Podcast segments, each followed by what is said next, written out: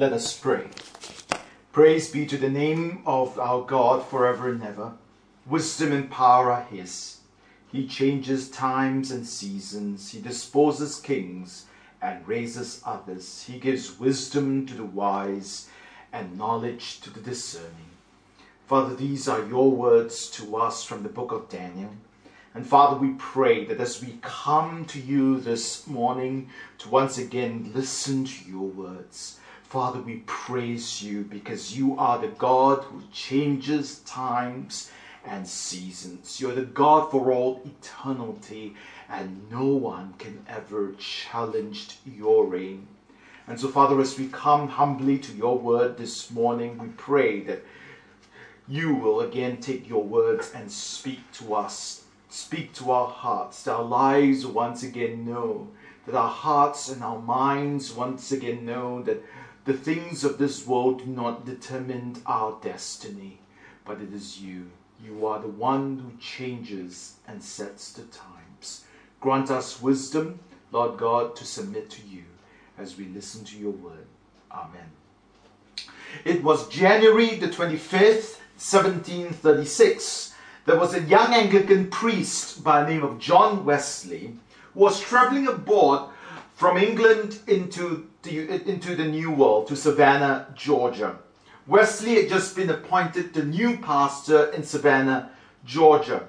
As Wesley was on board this ship heading off to the new lands, that morning, a Sunday morning, it was raining cats and dogs. The sea was as rough as a dinosaur's back, and the waves had already split the mainsails of the ship.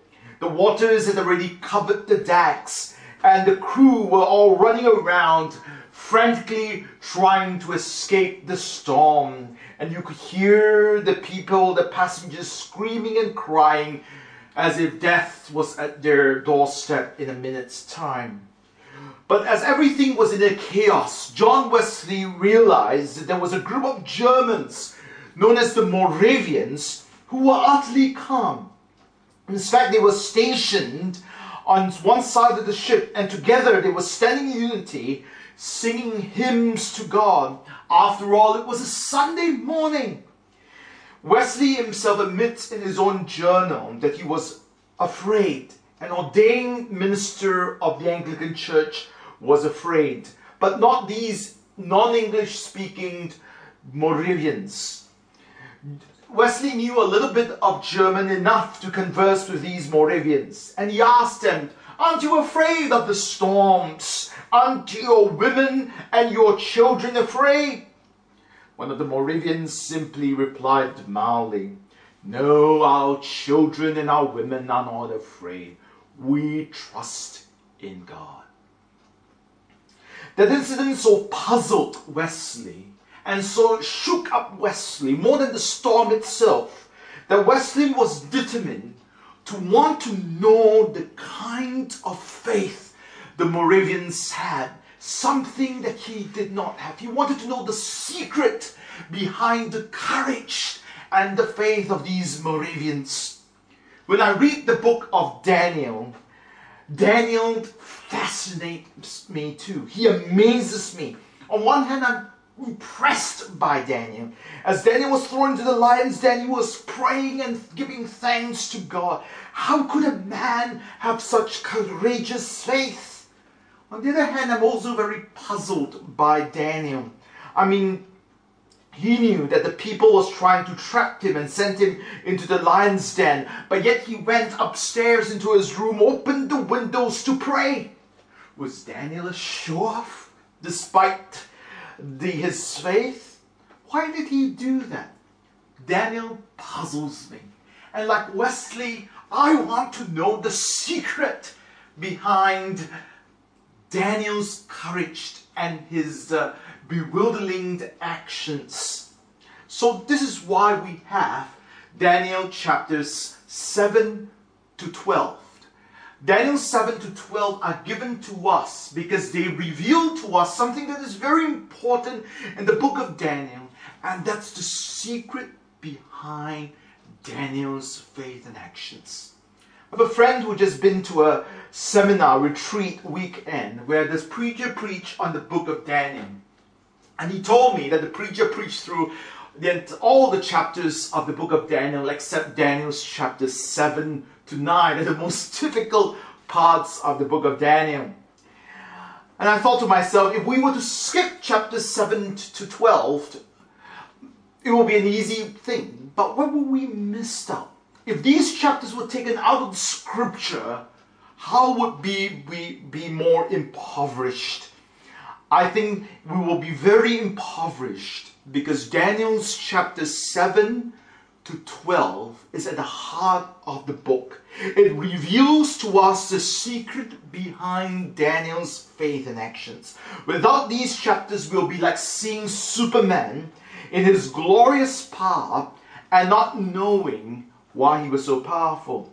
Without these chapters, we'll be like eating a chef's meal and, and being fascinated by what he could cook, but not knowing the secret of how he cooked it.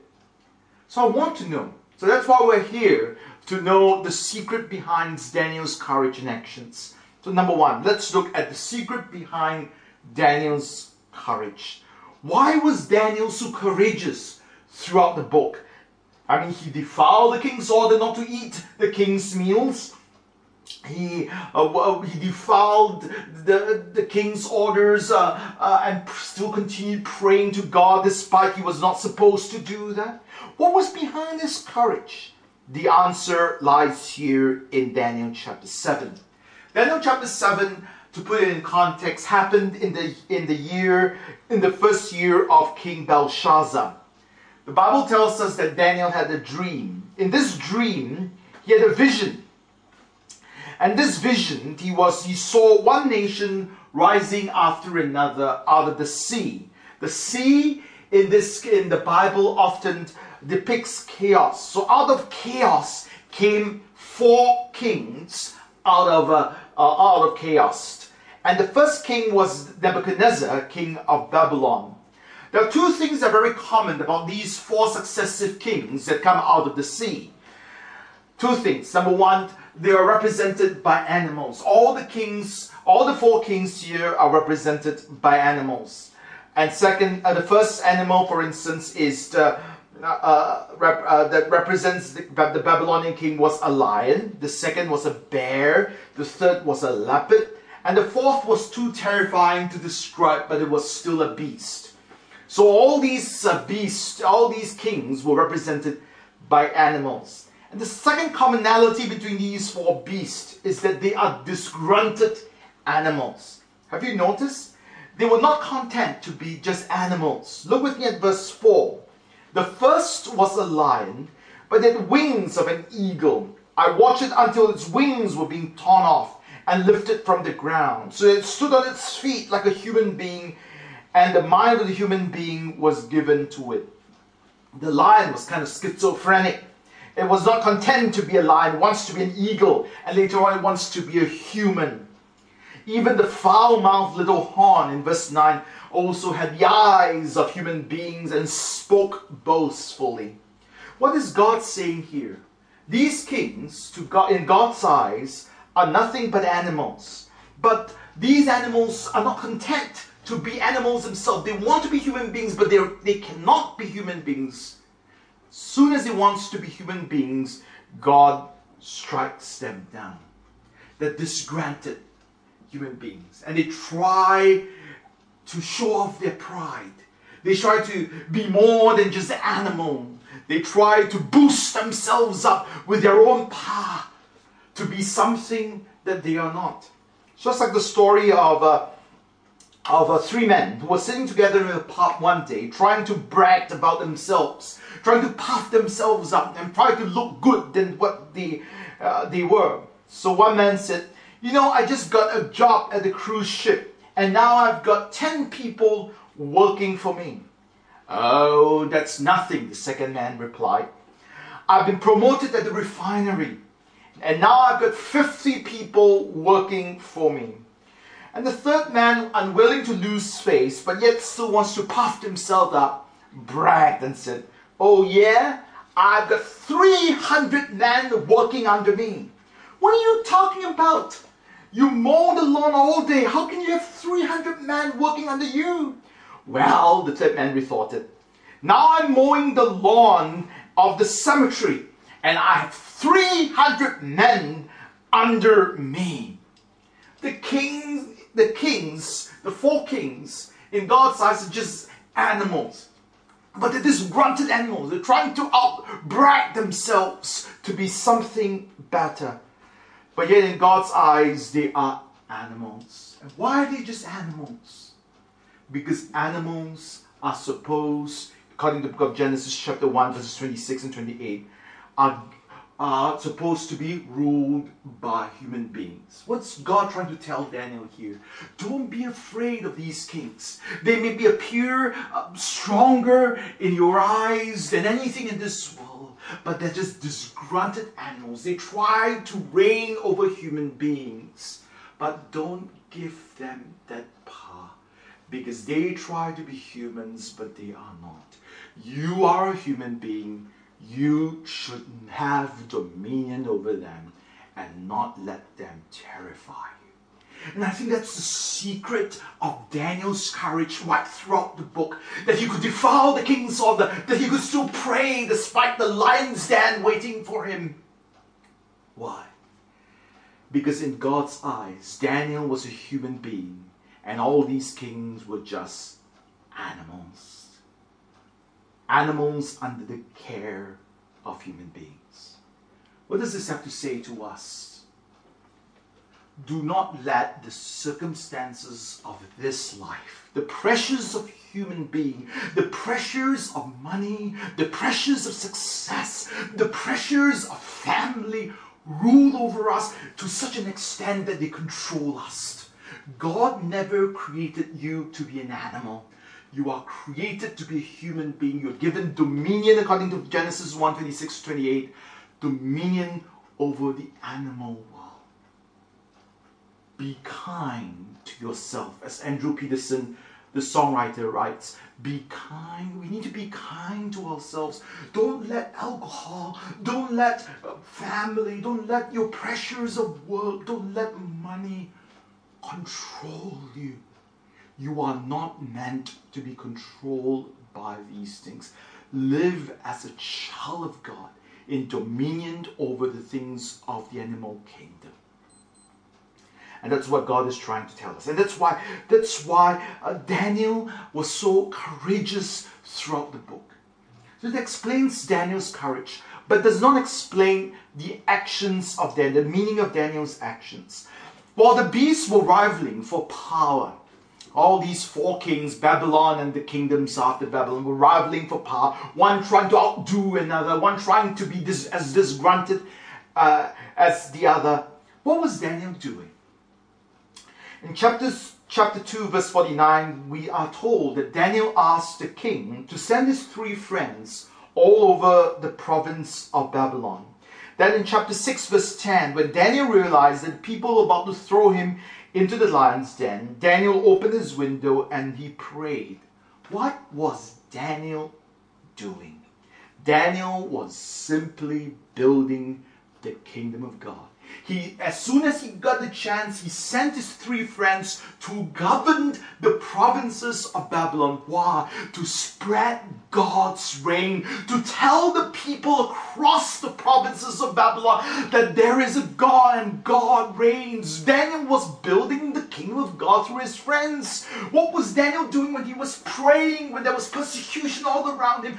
Daniel was building the kingdom of God in the midst of his persecution, telling the people who persecute him that there is a God much greater than you and he reigns. He was building the kingdom of God. Where did Daniel get the idea of building the kingdom of God? Look with me at verse 6. While these animals were trying to fight each other for power, verse 6 tells us, As I look, thrones were being set in place, and the Ancient of Days took its seat. While these things were happening, God was building up, setting up thrones. And that was what Daniel was doing, setting up thrones so that God can take his seat on the earth. By praying, God, what Daniel was setting up God's throne, by sending out his friends to govern the world, to show that there is a God who reigns. He was setting up thrones in the provinces of Babylon to show the entire kingdom that God reigns. So if these earthly kings are beasts, what kind of a king is God? We're told here at verse 6 that God is called the Ancient of Days. Literally, it means God is a very old man. And this Ancient of Days, this very old man, took his seat as his throne is being set up. He took his seat. His clothing was as white as snow, and the hair of his head was white like wool. God here is pictured as a very old man with white hair and white dress. There are many worship songs that exalt God. Have worship songs exalt God as the King of Kings. You have worship songs exalt God as the mighty fortress is our God. Are worship songs that speak about God as a good, good Father. But I've yet to hear a worship song that exalts God as a very old man with white hair. Why? In our culture, white hair is often associated with what? Weaknesses, of, of weakness. If you have white hair, it means you're old and decrepit, right? This is why we're afraid of white hair. We're afraid of gray hair. And that's why if you go to any supermarket like Woolies or Coles or Aldi's, what do you find? You'll find rows and rows of hair coloring kit. Many of us are afraid of white and gray hair. So as soon as we see some gray hair, we color our hair, we dye our hair. We are obsessed with hair color. So to say that God is old, a very old man, doesn't ring any sense of positiveness in our hearts and in our perception. But the book of Daniel, to say that God is a very old man is a very powerful thing. What does it mean to say that God is the Ancient of Days or literally a very old man? It means that God's in control of time. In the book of Daniel, all the kings try to gain control of time. Right from chapter 1, we read of King Nebuchadnezzar trying to control, trying to set times for his wise men, how his kingdom will function. The King Nebuchadnezzar in chapter 1 says that, okay, the wise men need to be trained, and we're given three years for them to be trained. He's trying to set time. The king wants to control time. King, in chapter 6, we read of King Darius. How did the people call King Darius? Two times that we read in chapter 6. May King Darius live forever. King Darius wants to control time. He wants to live forever. But the sad truth is that the kings may think that they control time, but they don't. King Nebuchadnezzar, what happened to him? Went mad at the height of his career in chapter 5. King Belshazzar, at the end of chapter 6, was killed in a single night. King Darius, who wants to live forever, obviously did not live forever. What is God saying here? God outlives the kings. God controls time. God lives longer than the king. King Darius may wants to live forever, but he will not get his wish, but God lives forever. And the white hair on his head shows that God lasts from all eternity, from one, from one side of eternity to the other side, and, and God reigns forever. He has full control of time. So to say that God's a very old man with white hair is a very powerful and a very positive thing to say about God. It says that God controls time and God outlasts all these beasts. He is, after all, the Ancient of Days. Though God is depicted as an old man here, he's not decrepit. Look with me at verse 9. Though God was an old man sitting on this throne, but look at this throne itself.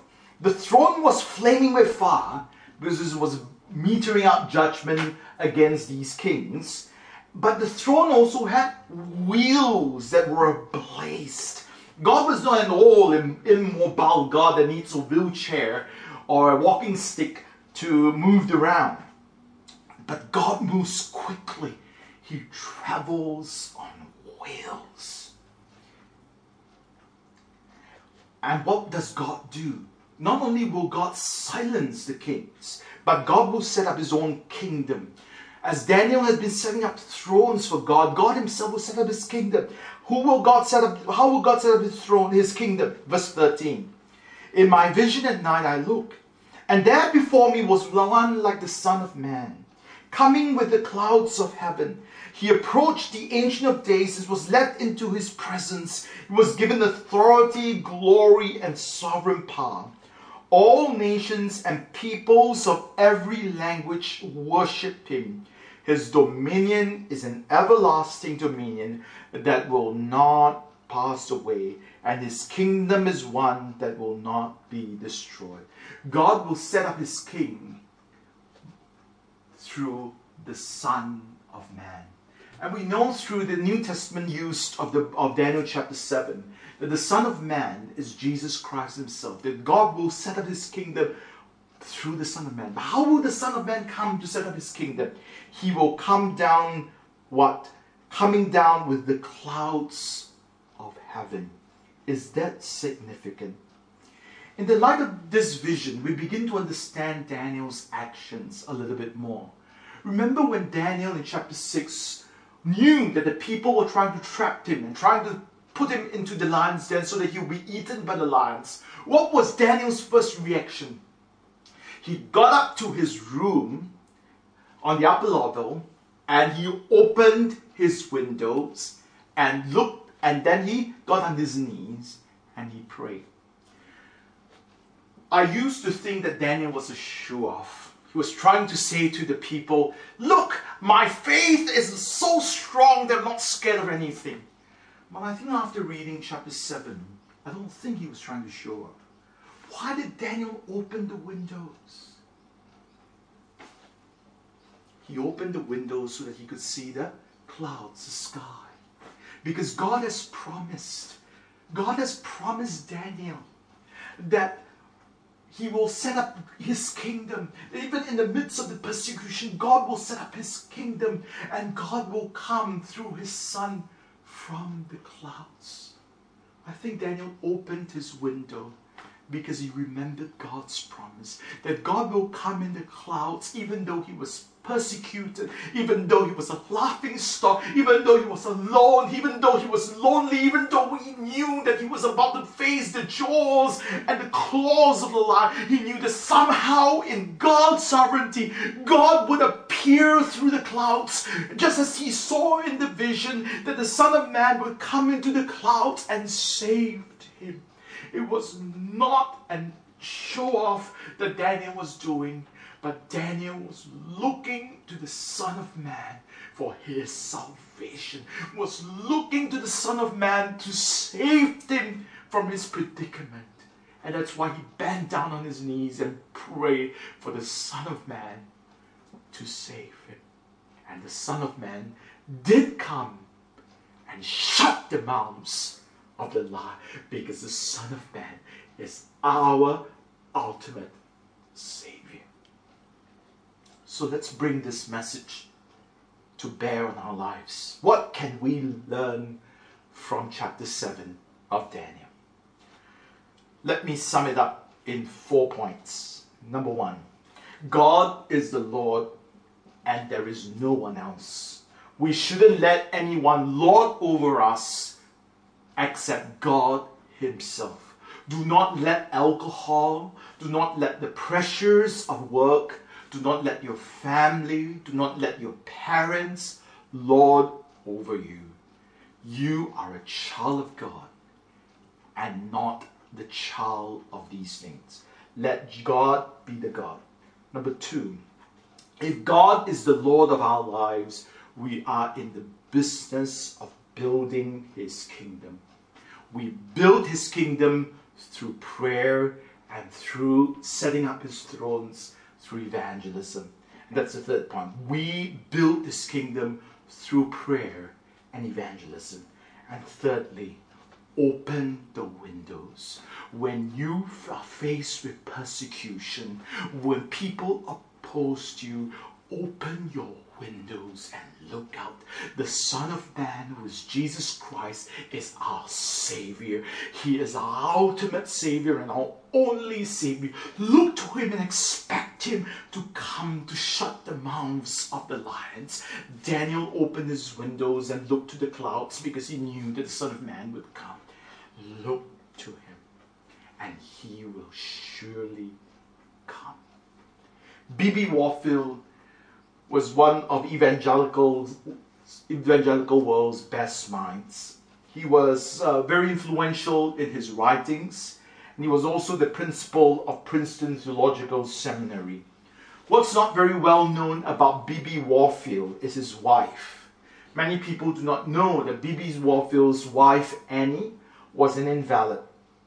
B.B. Warfield, as you may know, and his wife were married, and uh, for their honeymoon, they went to Leipzig in Germany for their honeymoon. And during the stay there, B.B. Warfield and his wife Annie decided to do some hiking on the on the in the mountainous area in the Harz Mountains. As they were there in the mountains, there was a, a violent thunderstorm that happened, and Annie Warfield was suffered uh, some traumatic shock and trauma because of the thunder uh, that she experienced in the mountains. And she never really recovered. She was so severely traumatized that she would spend the rest of her, life as an invalid. And as time went on, her conditions worsened and worsened. Her husband was her only source of companionship and care until her death in 1915. B.B. Warfield spent 39 years taking care of his own invalid wife. He did not employ any help, any nursing help to help him. He did not send her to a nursing home. According to most accounts, uh, Dr. Warfield, Dr. B.B. Warfield, spent almost all his time by her side. And whenever he left home to teach, he would only leave for two hours and he would be back to take care of his wife. In fact, there was only one time that he left Princeton for more than two hours, and that was to find a cure for his wife, which later failed. So he was there for 39 years by her side, never leaving her for more than two hours at each time. Annie, his wife, had nothing to give back to a husband. Due to the condition, they could not become intimate. And as a result, B.B. Annie never had a child. Yet in times when she was lonely, she always knew that in two hours her husband will be back. In times when she was hungry, she knew that in two hours her husband will be back. In times when she needs to get out of the house to breathe some fresh air, she knew that her husband will be back in two hours. She knew that despite her discomfort, she would see her husband's face in two hours. She knew that although she had nothing to offer him, not even a kiss on the cheek because of a condition, her husband yet will come back and he will not be longer than two hours. He, she knew that in whatever circumstance, her husband will be back within two hours because her husband loved her, and even though she had nothing to offer him, he will still be back. Likewise, that's how we should see Jesus. Yes, there will be times where we will linger in, in isolation and waiting for the Lord. But we need to know that we look to the clouds, He will be back. He will be back, even though we have nothing to offer Him, nothing at all, because we're invalid. We're invalid because of sin and because of unrighteousness. We have nothing in our hands to bring to Him, but we know that He will still be back, that He will be back, and because He will be back, He will save us from all our sins and all the things that bind us in this world that one day He will be back. That is the secret of Daniel's faith and actions. And that should be the secret of our faith and our actions. Father, as we come before you, we just want to pause and we want to thank you. That the Bible does not just present us with testimonies and stories of men and women of great faith, but the Bible also reveals to us the heart and the secret behind these courageous actions of your beloved children. And we thank you that Daniel chapter 7 allows us to catch a glimpse of the secret behind Daniel's actions and courage. So, Father, we want to appropriate it for ourselves this morning. Father, we are like any warfield. We have nothing to offer you. We're invalids.